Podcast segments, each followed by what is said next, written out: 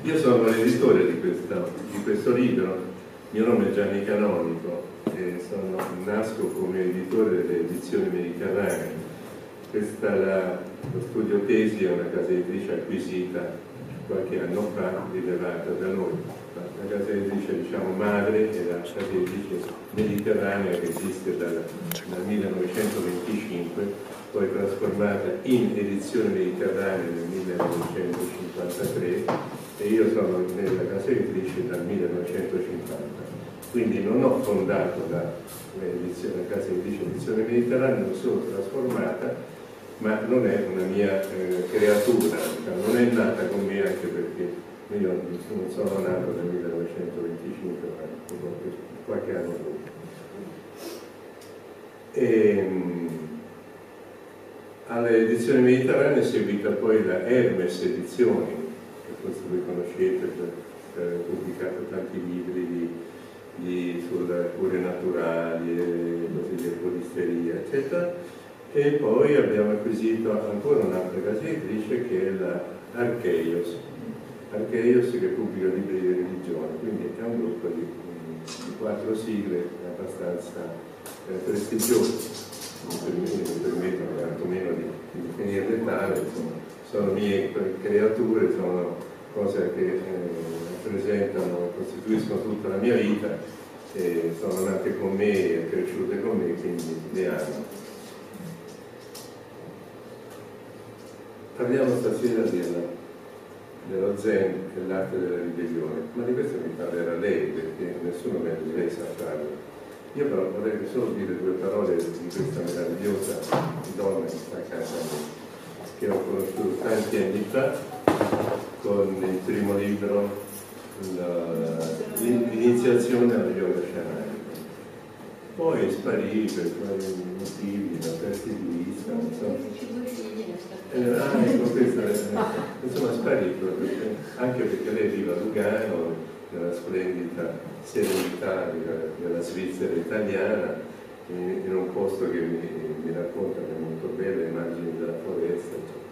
Quindi una donna veramente geniale, io la posso dire, e infaticabile, perché dalla mente io ho conosciuto, ho conosciuto molte donne nella mia vita, sempre per questione di lavoro, non per altri motivi chiaramente, e, ma infaticabile come a lei con una io non so, il telefono dove sta Edimburgo? La, la chiamo, sta in Russia. Eh, ma noi Russia a Mosca, sta nella steppa, in mezzo ai lupi, in mezzo agli orsi, in mezzo a non so che cosa. È veramente un, una donna che riesce a fare di tutto e trova anche il tempo di scrivere. Ma io ho perso il conto, ma credo ormai siamo a 10 o 11, 10 ma nel cassetto ce ne sono già altri tre pronti, il primo e l'altro uscirà credo in, in, in giugno, speriamo di farcela per giugno. Comunque è, è, già, non è soddisfatta, non è contenta di questa, perché ai tre che sono nel cassetto ne sta già parlando e ne sta no? preparando, preparando, preparando un altro. Quindi è veramente è, è affascinante per quello che vive, per quello che racconta, perché i suoi libri sono vissuti, non sono frutto della sua fantasia. Questa è una donna che eh, da ragazzina stava in mezzo alla foresta, insomma, era nella foresta della, della, dello Sri Lanka, no? dove io sono stato, devo dire, sono foreste vere, io sono dovuto scappare che gli elefanti mi caricavano, insomma. E, e, e lei tranquillamente è vissuta lì per sette anni, quanto? Sette, otto anni. Eh, beh, queste cose le racconterà lei certamente, che tra l'altro è, è, bravissima e affascinante come racconta.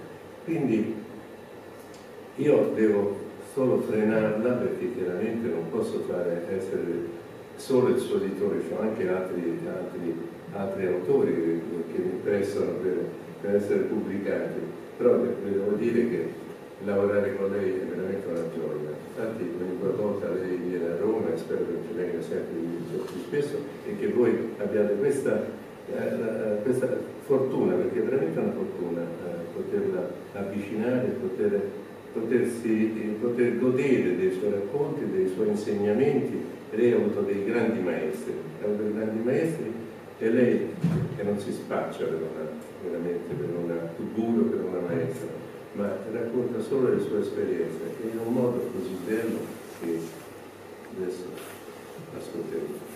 Grazie Gianni, grazie mille.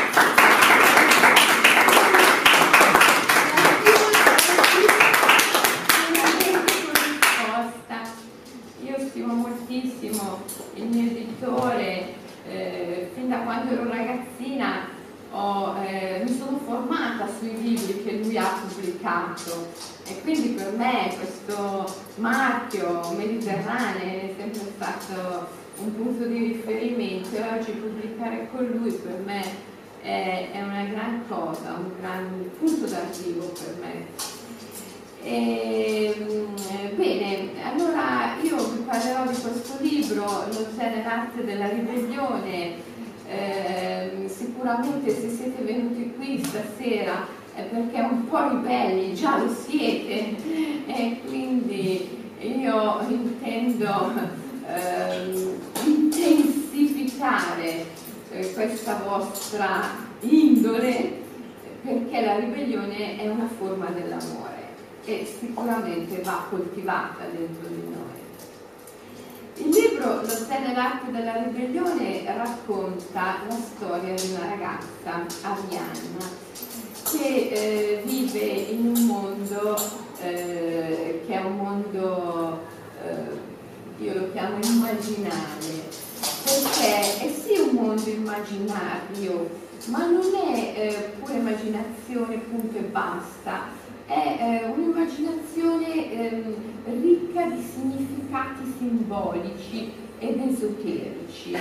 E quindi un mondo immaginale che io ho voluto chiamare Babila e eh, questa ragazza ehm, è una ragazza che si ribella all'ordine istituito a Babila per eh, attuare una profonda trasformazione Infatti eh, a me piace raffigurarmela così come adesso vediamo nella slide successiva, come una eh, ragazza in metamorfosi.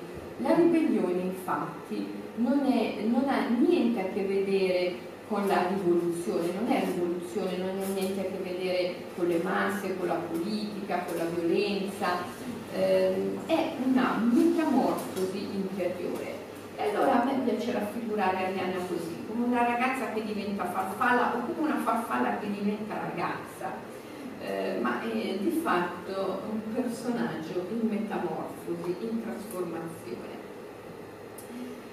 Trasformazione eh, da che cosa in che cosa? La ribellione è ribellione da che cosa? Ecco, Babila è eh, governata eh, dagli arconti, chi sono gli arconti? Io li ho raffigurati nella slide successiva. Ehm, gli arconti sono descritti in una leggenda, che è una leggenda gnostica. Eh, nello gnosticismo eh, si racconta che ehm, eh, l'uomo ehm, viveva in una condizione paradisiaca, un paradiso delle origini che è in verità uno stato di coscienza. E in questo paradiso delle origini, ovvero in questo stato di coscienza, ehm, si viveva um, in una condizione di non dualità, due in uno. Infatti ehm, c'erano solo coppie e queste coppie si riproducevano generando altre coppie se non che ehm, avviene una perturbazione e una coppia si divide, si separa. Era la coppia della Sofia e del Cristo. La parola Sofia in greco significa conoscenza e Cristo simboleggia l'amore. La conoscenza che si divide dall'amore genera un mondo scuro, caduto, il mondo del materialismo, dell'oggettività delle cose.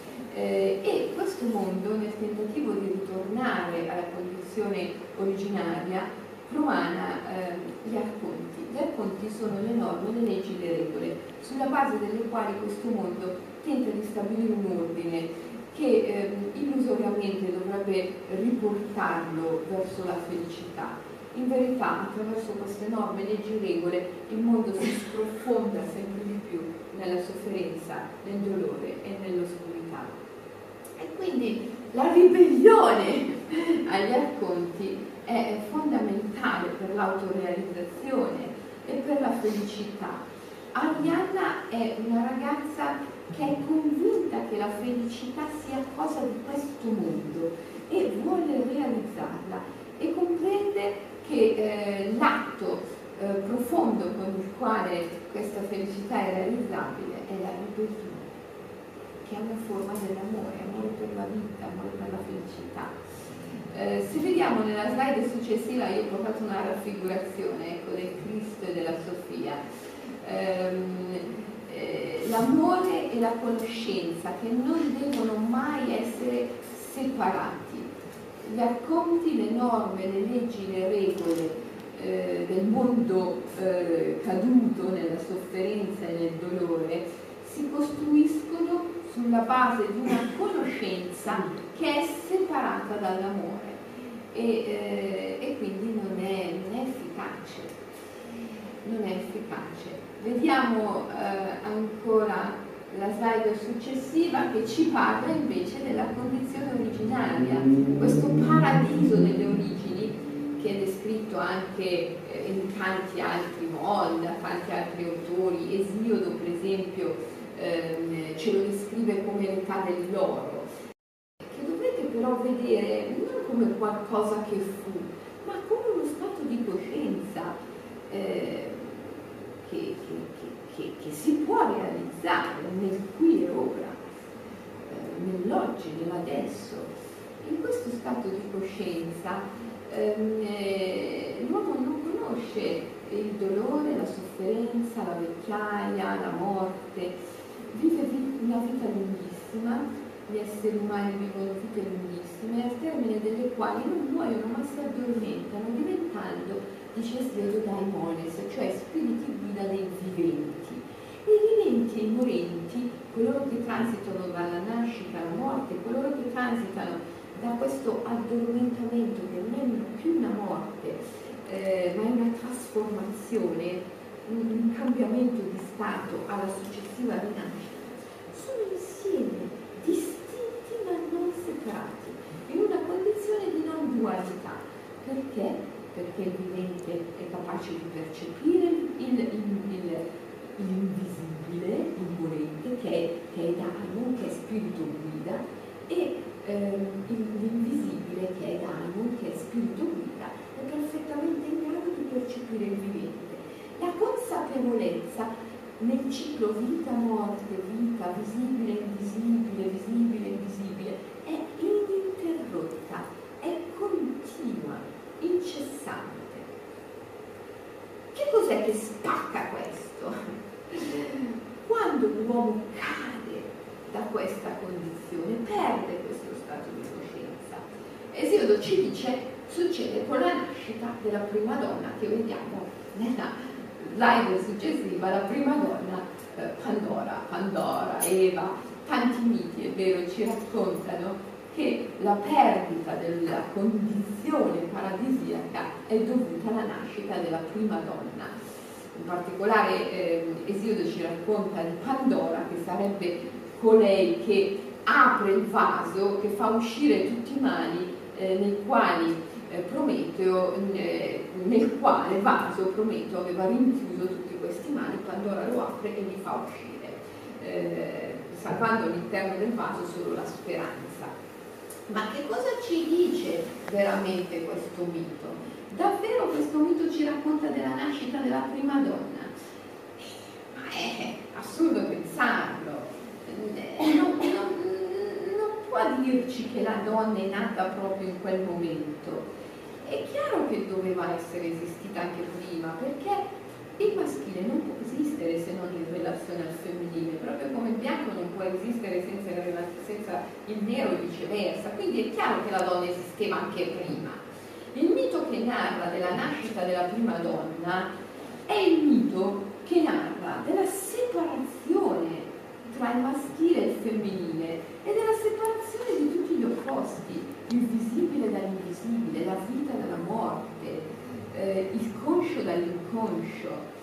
E ehm, l'universo maschile, l'universo maschile simbolicamente rappresenta eh, ciò che è solare, eh, ciò che è diurno, ciò che è razionale, ciò che è visibile, ciò che eh, è alla luce del sole, ciò che è logico, si separa dall'universo femminile che rappresenta la lunarità, la notte, ciò che è invisibile, il mistero, ciò che è irrazionale, ciò che è emotivo, ciò che è inconscio.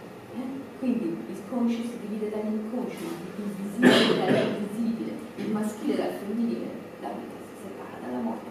Questa consapevolezza continua, questa capacità eh, del visibile di vedere l'invisibile e dell'invisibile di stare in contatto e di guidare l'invisibile, si taglia, si separa e eh, vediamo eh, successivamente ehm, il mio maestro, il mio, maestro ehm, il mio primo grande maestro eh, che io ho conosciuto nello Sri Lanka, che è stato Michael Williams, che porta questo nome eh, inglese perché era stato adottato, ma era in verità un Tamil, eh, mi diceva sempre ehm, gli opposti non vanno mai, mai separati eh, e eh, lo yoga, eh, il maestro Michael è stato il mio maestro di yoga sciamanico, è stato colui che mi ha iniziato la grande tradizione dello yoga sciamanico.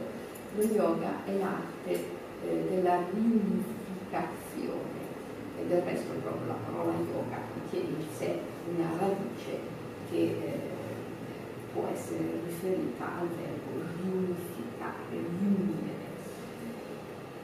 Ecco, eh, io eh, sono andata in Sri Lanka quando ero molto giovane, avevo solo 19 anni perché ho preso un lavoro che mi ha portato laggiù e laggiù ho conosciuto il mio maestro eh, di yoga e di sciamanismo, ma non solo, non solo. Siccome io ero una ragazzina molto ribelle, ehm, ma anche molto agitata allora, eh, un giorno Michael mi portò nella foresta in un eremitaggio della foresta, come lo chiamano loro i monaci buddisti, un forest temple, un tempio della, della giungla, eh, e mi mise nelle mani di un, di un grande maestro, il venerabile Gattatera, eh, che mi insegnò la meditazione buddista. Mi disse Michael, stai qui un po' che ti farà bene imparare la meditazione, io ci sono stata numerosi anni ed è stata per me una eh, grande, eh, grande formazione e vediamo in seguito eh, le slide successive eh, che cosa ci mostrano. Ci mostrano che eh, non solo eh, nello yoga, nello shamanismo, nel mito eh, di tradizione occidentale, come quello raccontatoci da Esiodo, gli opposti non devono mai essere separati, anzi devono essere riunificati, ma anche altri miti in altre parti del mondo raccontano la medesima cosa.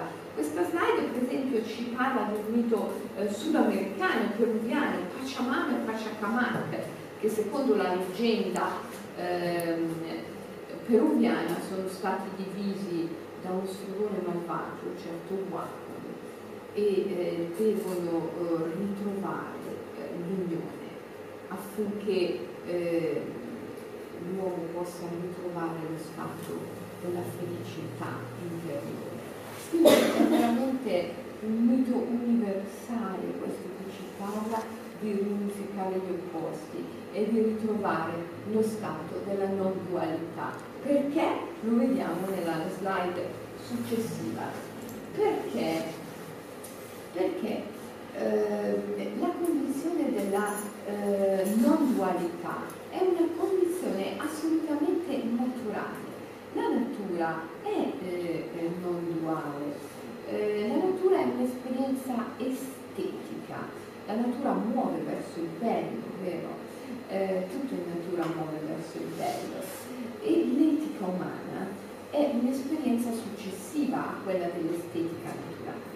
L'etica umana si costruisce eh, successivamente rispetto all'estetica naturale e ehm, eh, l'etica umana si costruisce su leggi, ritmi, armonie che rispecchiano ehm, i ritmi, le leggi, la dovrebbero rispecchiare i ritmi, le leggi le armonie dell'estetica naturale.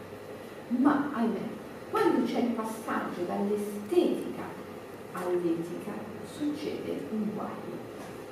Il guaio è che mentre l'esperienza estetica naturale si fonda sulla volontà dell'amore, del sacro, del darsi, dell'offrirsi, tutto in natura diversa, perché tutto in natura si dà, si dà, si dà. Eh, Eraclito diceva un uomo non può bagnarsi due volte nello stesso fiume, perché un attimo dopo il fiume si è già dato.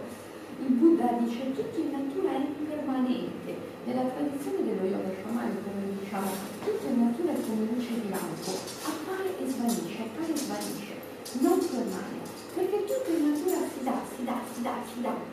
Eh, e perché mai tutto si dà se non per amore? La bellezza in natura è l'espressione dell'amore, del darsi, del sacro facile.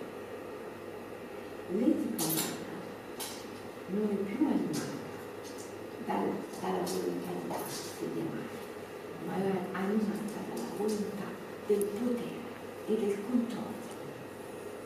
Il senso del vantaggio e dello svantaggio personale, il senso del giusto e dello sbagliato, del vero e del falso per l'uomo si fondano su una volontà di controllo, non su una volontà d'amore. È vero. Lo sciamano quando ehm, conosce un albero, un ginepro, dialoga con lo spirito del ginepro per conoscere il ginepro. Eh, l'uomo nella nostra cultura, che come disse il grande poeta Ungaretti, è un atto di prepotenza nei confronti della natura. L'uomo nella nostra civiltà, che come disse sempre Ungaretti, è un atto contro natura, per conoscere il ginepro non dialoga con lo spirito del ginepro, perché non è più capace di vedere l'invisibile, l'ha separato, l'ha tagliato, ha diviso il visibile dall'invisibile. E per conoscere il ginepro lo analizza, esercitando un atto di potere. La conoscenza umana basata sulle categorie etiche del vero sbagliato, è una conoscenza che non è più reazione, non è più dialogo. Nasce da una volontà di controllo, di potere. Questo genera dolore e sofferenza. L'uomo non può separare il ginepro dallo spirito del ginepro senza simultaneamente separare se stesso dal proprio danno, dal proprio spirito, dalla parte invisibile di sé. E quindi taglia il vivente dal morente e porta in essere una morte che non esiste in natura. Andiamo avanti, vi voglio far vedere un piccolo filmato. Vedrete Guardate bene, guardate bene queste immagini.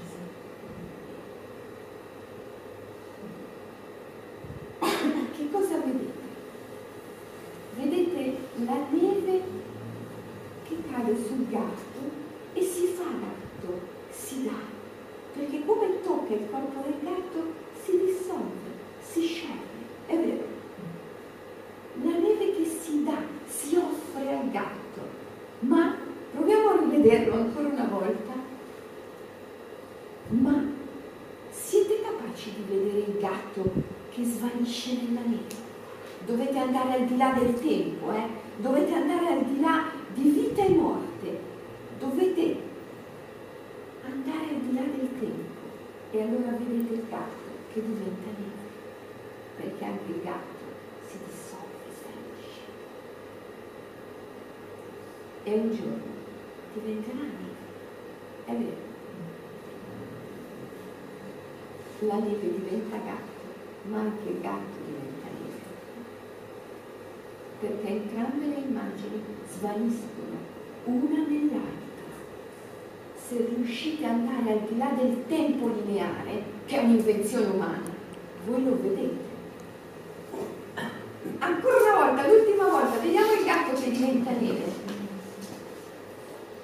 Perché la neve che diventa gatto sono capaci tutti di vederla, ma il gatto che diventa neve dovete andare al di là del tempo per vederla e dovete entrare nell'amore, nell'estasi, nella meraviglia di questo gatto che ama la neve così tanto da divenire neve.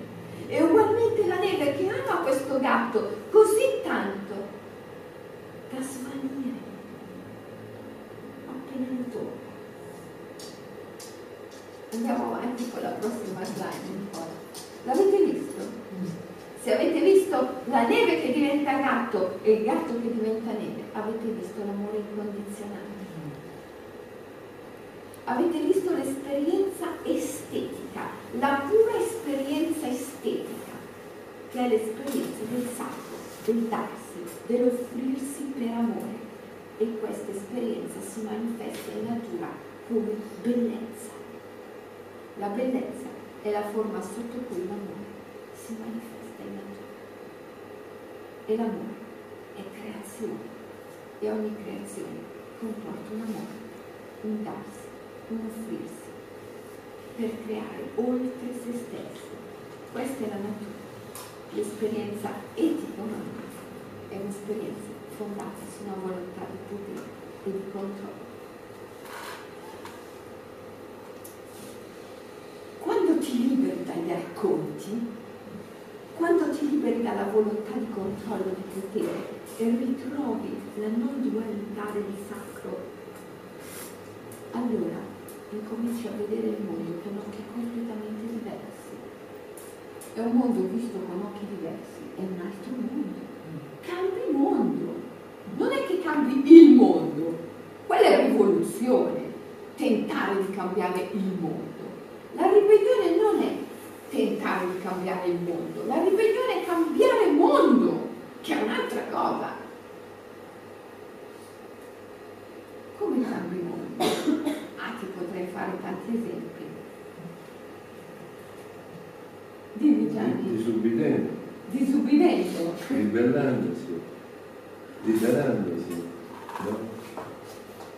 E questo porta alla realizzazione, realizzazione e alla rivoluzione. rivoluzione. Esattamente. Ribellandosi, disubbidendo agli racconti, che sono dentro di noi, dentro di noi, guidano il nostro modo di percepire il reale.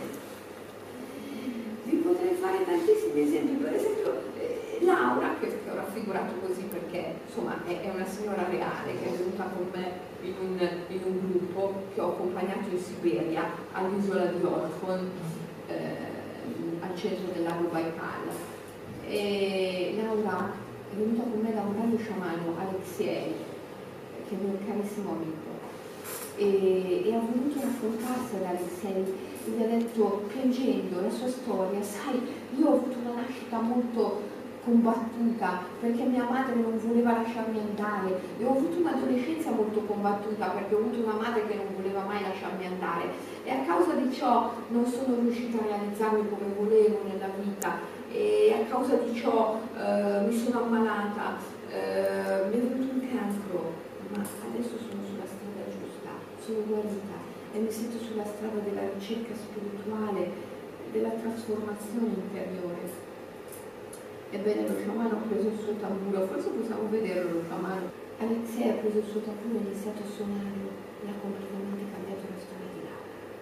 Laura, li vedi i tuoi batori?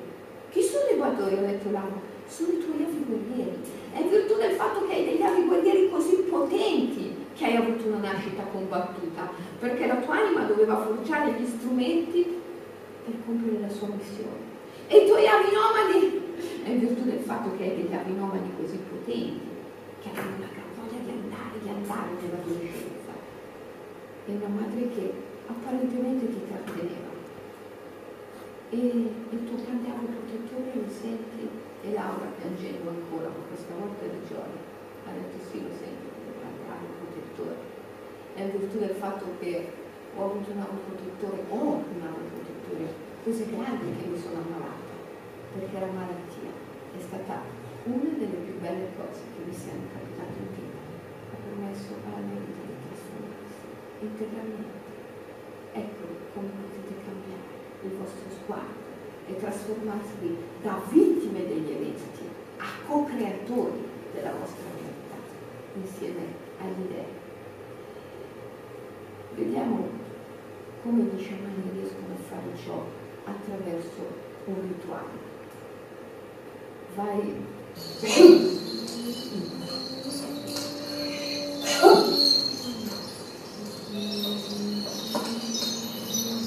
La prima fase è la purificazione.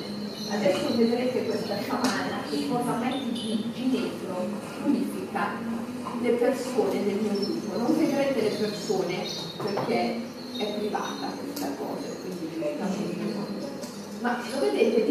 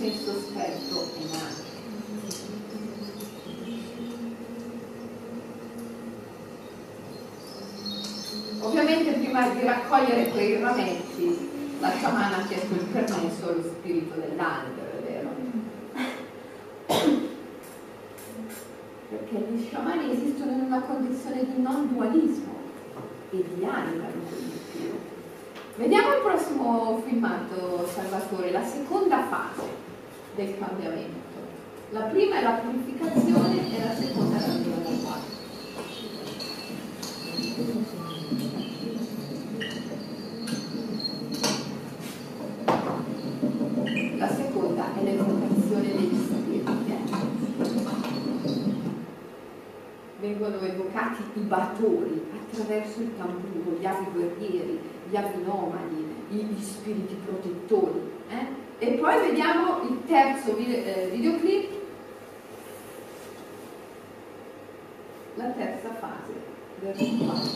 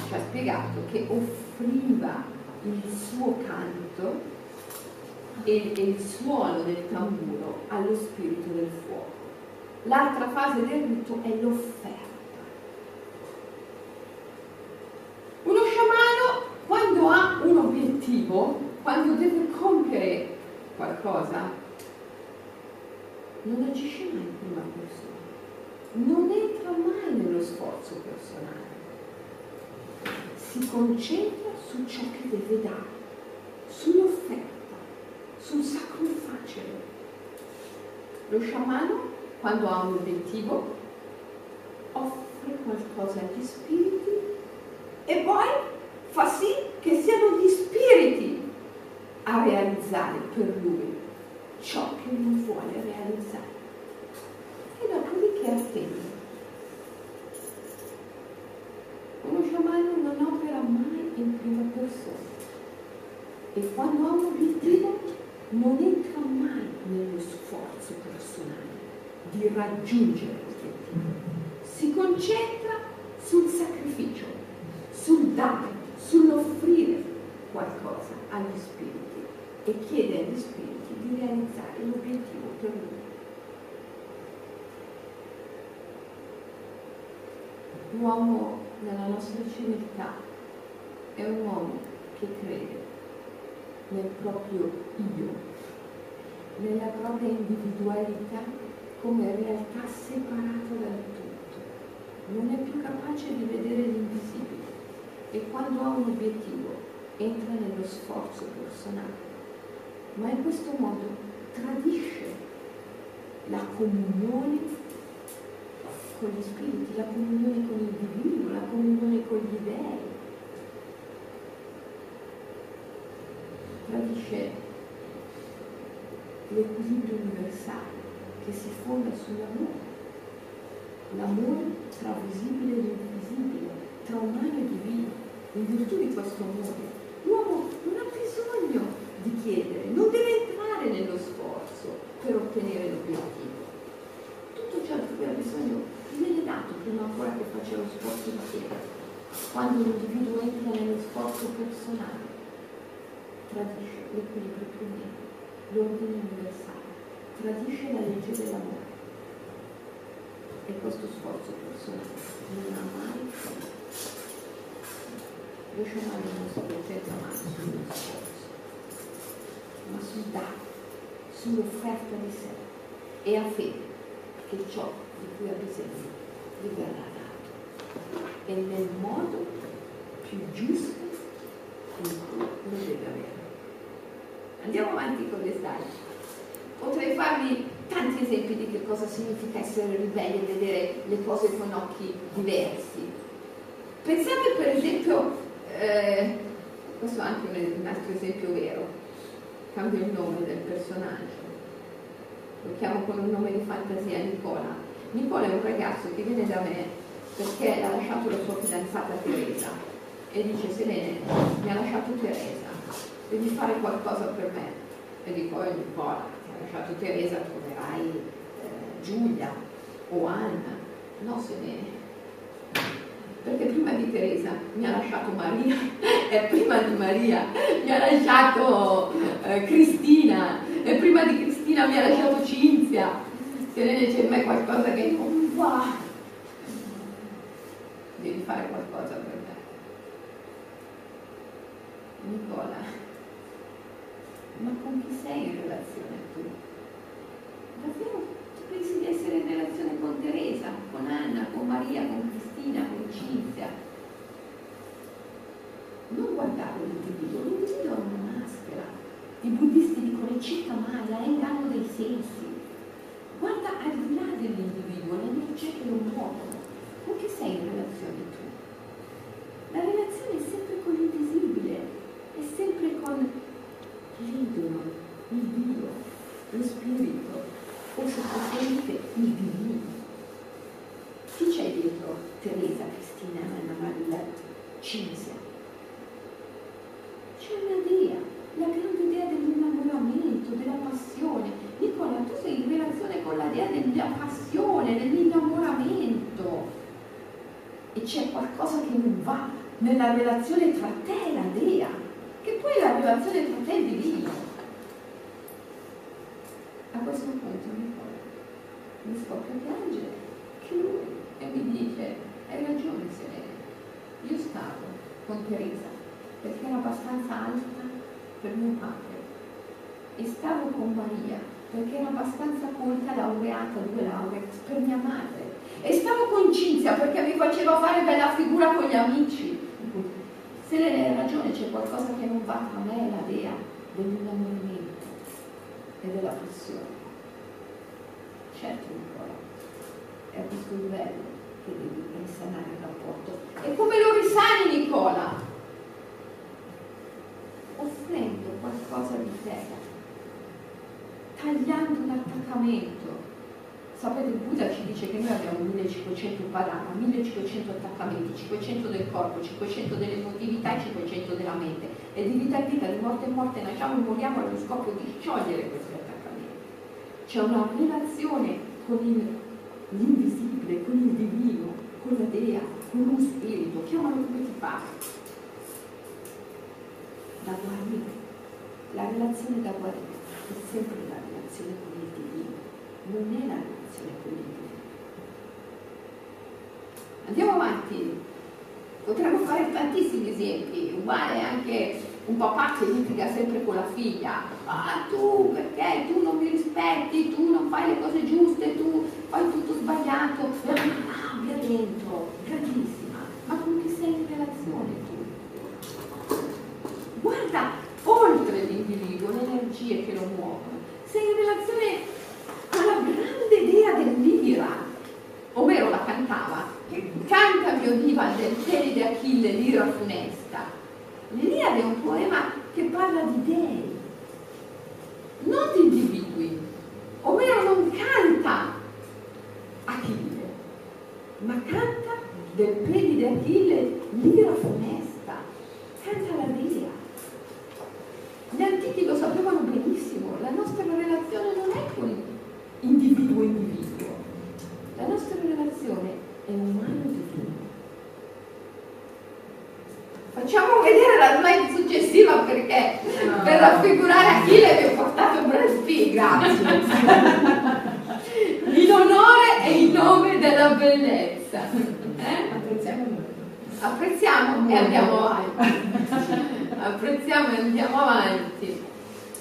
Nel Rig Veda è scritto che il Brahma, il Brahma, il divino, nel suo aspetto di creatore, crea l'universo dalle sue stesse membra e al termine della creazione nasce un nulla, è la mia vita, immediatamente le acque e i fiumi tornano a lui e rigenerano le sue membra. Ma le creature si danno alla fuga. Da quel momento il divino ruggisce dietro le creature, venite a me, vi divorerò per salvarvi. Ecco la dea della passione, dell'innamoramento che ruggisce dietro Nicola. Nicola, vieni a me, ti divorerò per salvarti. Ecco la dea dell'ira, che ruggisce dietro il padre che litiga sempre contro la figlia. Vieni a me, ti divorerò per salvarti, ma che finché il padre scappa e non vede la dea ed è in fuga dalla sua stessa rabbia e non la conosce. Ne sarà sempre vittima. Andiamo avanti, Salvatore, con le star. E questo è raccontato nella Rigveda, ma anche nel nostro mito, eh, nella nostra tradizione immaginale. Noi abbiamo una tradizione immaginale che è squisitamente occidentale e il nostro mito eh, racconta profondamente la nostra psiche. Pensate al mito di Minos, Minos era di Creta che rappresenta la struttura della nostra psiche che vuole il potere, vuole il controllo, che a un certo punto va da Poseidone, la divinità di natura, e gli chiede un segno del fatto che può avere il potere. Poseidone gli, gli dice sì, te lo posso far provare il potere, ma me lo dovrai restituire attraverso un sacrificio rituale. Minos accetta, Poseidone e Minos si stringono la mano. Fanno un patto natura, che Minos non rispetta perché quando Poseidone gli manderà il segno del fatto che lui può avere il potere che è un toro bianco bellissimo, possente e meraviglioso, Minosse non si rifiuterà di restituirlo come sacrificio rituale e vorrà farlo imbutere le proprie mani. Su questo tradimento del patto con la natura, su questo tentativo di addomesticamento della selvatichezza, si fonda la nostra civiltà come atto di prepotenza nei confronti della natura, come atto contro natura. Da allora Poseidone e tutti gli dei, perché gli dei sono l'uno nella molteplicità e la molteplicità nell'uno, se vi piace potete chiamarlo il divino, ruggisce dietro il creatore. Non solo venite a me, vi divorerò per salvarvi, ma ehi, ma ti ricordi che mi devi restituire qualcosa? Devi restituire il controllo, devi restituire il potere. Devi ritrovare l'amore. Andiamo avanti, Salvatore. E restituire il potere, restituire il controllo ci libera dall'inganno del tempo e della morte. Perché il tempo lineare viene portato in essere proprio perché l'uomo vuole il potere, vuole il controllo. E allora le immagini della sua vita, gli eventi della sua vita, che sono enti, entità, spiriti, le immagini della sua vita, il suo stesso corpo, i suoi organi, che sono dei. Non dimentichiamo Jung, vero, che disse gli organi sono gli dei. Li costringe a rientrare in categorie che gli possono dare l'impressione di esercitare su queste immagini, su questi eventi un controllo, un potere. E queste sono innanzitutto le categorie del tempo, il prima e il dopo, e poi la causa e l'effetto. Attraverso queste categorie l'uomo esercita sulle immagini e sugli eventi il pensiero logico, creando l'illusione di poter avere un controllo, un potere ma in questo modo è costretto a morire. Perché tutto ciò che entra nel, nella linearità del tempo ha un inizio che di fatica. Per avere il potere l'uomo è disposto a morire. Questa è una psicopatologia di massa, dalla quale è estremamente sano ribellarsi. La ribellione è un grande atto di sanità mentale. Vai avanti, Salvatore.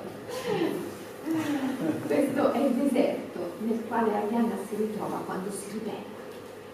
Sapete, eh, Arianna vive a Babila, questa civiltà, questa, questo mondo governato dagli arconti, le regole, le norme, le leggi.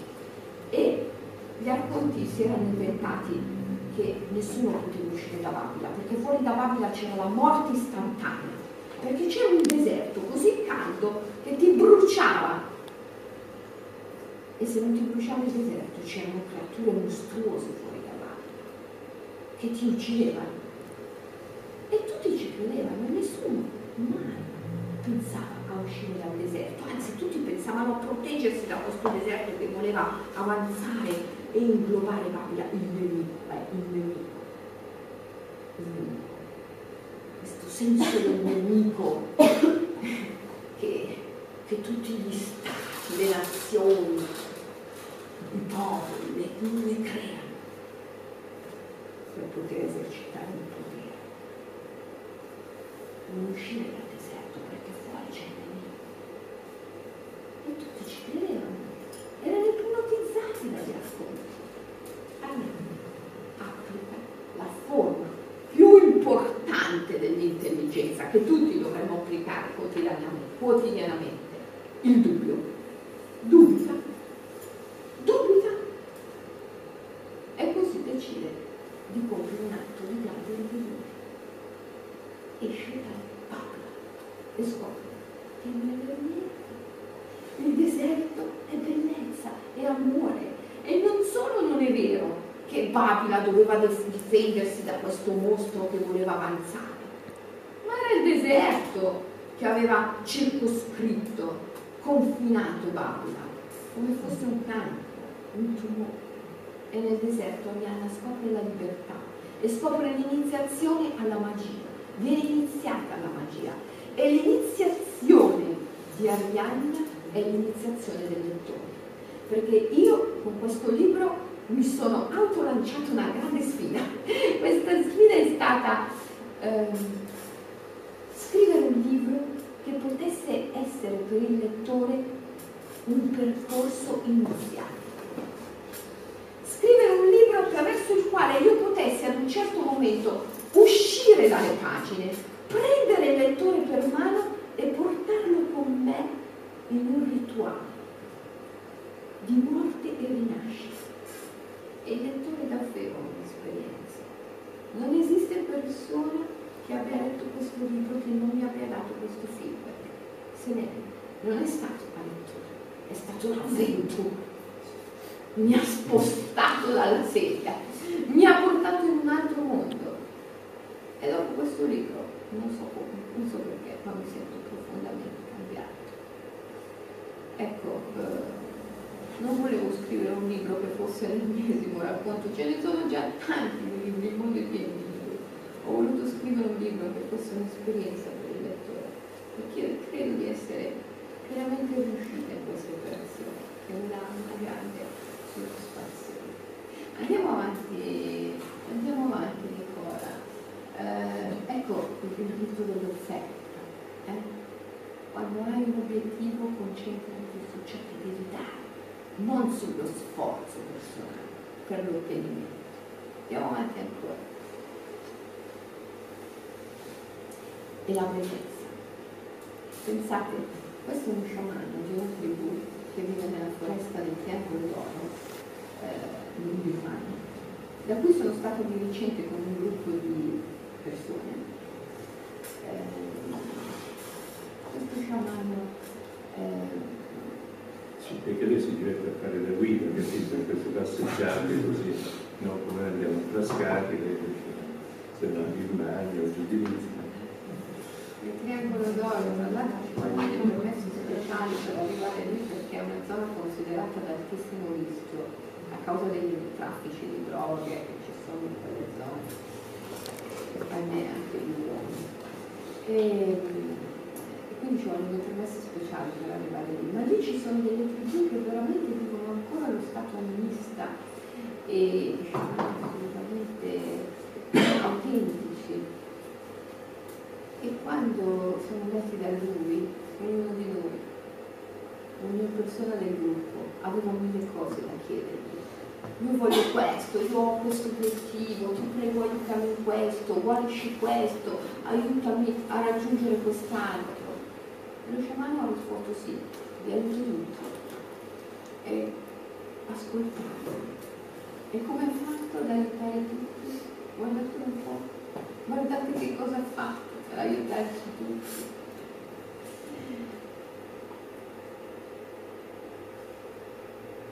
Se riusciamo a far partire la serata, semplicemente, vabbè anche se non riusciamo a sentirlo, me lo dico io,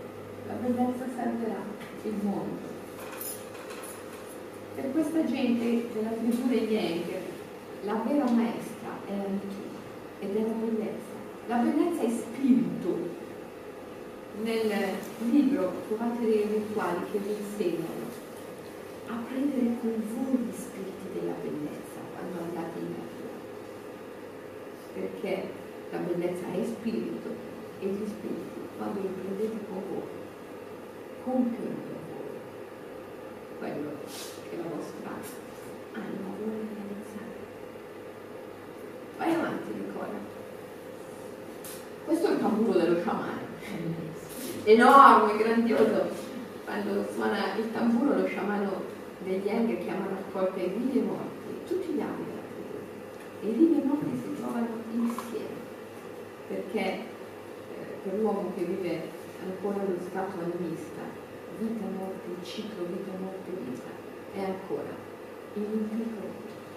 Andiamo avanti ancora. La libertà è una forma dell'amore. E l'amore è una forma della libertà.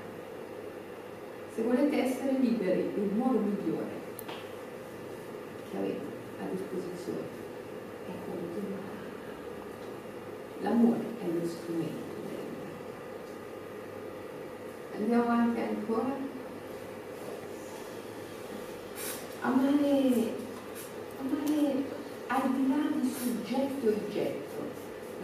Un'esperienza al di là di soggetto e oggetto.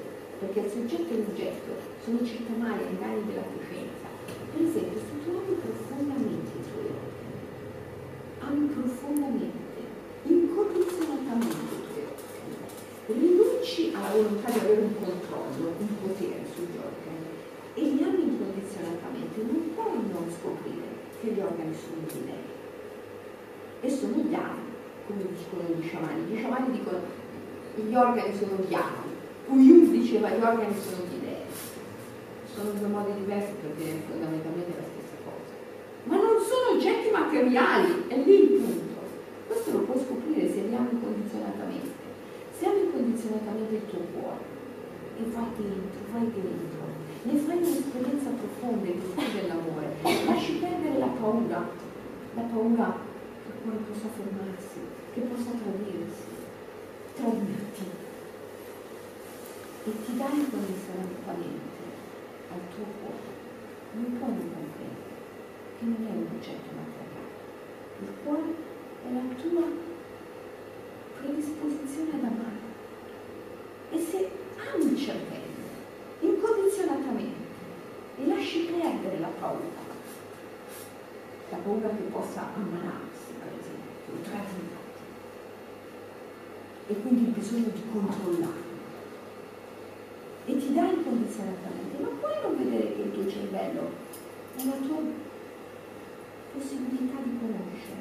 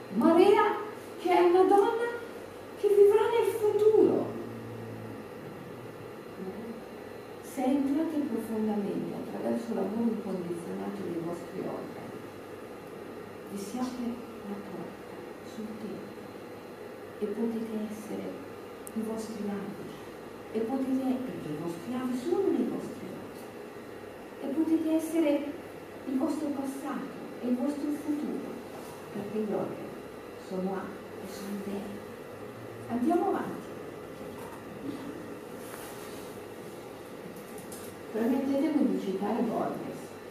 Nesse momento.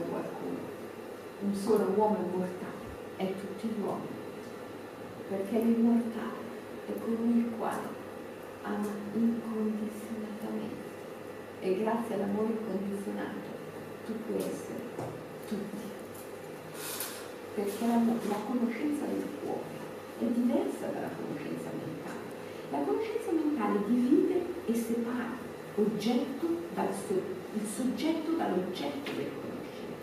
La conoscenza del quale ti porta a divenire ciò che conosci e quindi ti permette di essere tutto ciò che hai. Andiamo avanti ancora? Andiamo avanti ancora, questa si legge male. Andiamo avanti ancora. Ah, questo è uno strumento potentissimo che viene svelato nel libro è uno strumento magico, è il pentacolo, ma non ve lo racconto. Per conoscerlo e scoprirlo dovete leggere il libro. Andiamo avanti ancora. Questo è un altro strumento magico potentissimo che il libro svela, è la lingua del drago, è l'anello del mago. La lingua del drago più le tre stelle costituisce l'anello del mago. E è uno strumento di alta magia, di alta alchimia e non ve lo racconto, dovete leggere per comprenderlo ancora. Eh, questo fa parte dell'anello del mago, perciò andiamo avanti perché se no mi tocca raccontare l'anello del mago. Questa... Anche perché il tempo stringe, manca poco. Allora facciamo così Salvatore, andiamo avanti con le slide affinché arriviamo al filmato successivo. Vi voglio far vedere un filmato molto bello, vai avanti, vai avanti, vai avanti. Eccolo. Allora, vi faccio vedere questo filmato ve lo commento Giuno, io con trasporto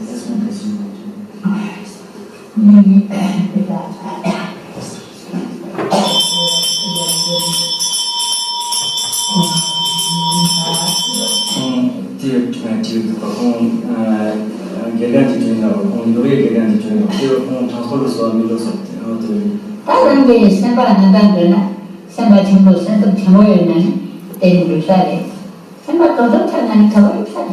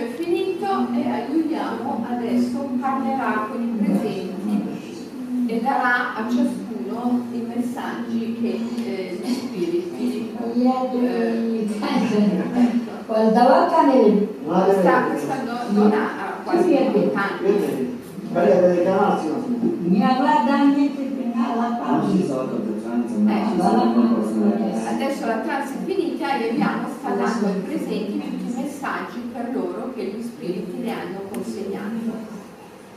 In questo filmato eh, c'è, molto, c'è moltissimo.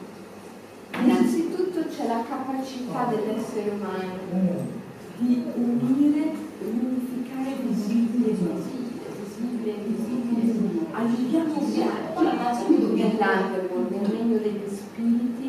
e vede gli spiriti nel vetro della propria esperienza. C'è l'offerta. Avete visto che sul tavolo c'era riso, incenso, acqua e ogni tanto aiutiamo le lanciava, eh? c'era anche la candela, il fuoco. Eh? È l'offerta che ti permette il viaggio, è l'offerta, il carburante che ti permette di viaggiare nell'underworld, nel mondo. Invisibile. E poi, e poi c'è, c'è la trans, c'è lo stato ampliato di coscienza, l'estasi. L'estasi che è lo stato attraverso il quale tu puoi vedere oltre i confini della mente ordinaria che divide la vita dalla morte, il visibile dall'invisibile, la salute dalla malattia, il vantaggio dal vantaggio, il maschile dal femminile e tutti gli opposti. L'estasi è lo strumento attraverso il quale è possibile trovare la vera conoscenza che è sempre un fatto di relazione è qualcosa che viene da che si viene detto sulla base di una e con questo io concluderei magari se avete delle domande potrei lasciare spazio eh, a qualche domanda. Eh, ah qui c'è un'altra c'è un'altra oracoletta ma fermiamo perché perché ormai i tempi sono, sono Sarà motivo per un altro incontro. sarà motivo per un altro incontro. Ok, grazie. Grazie.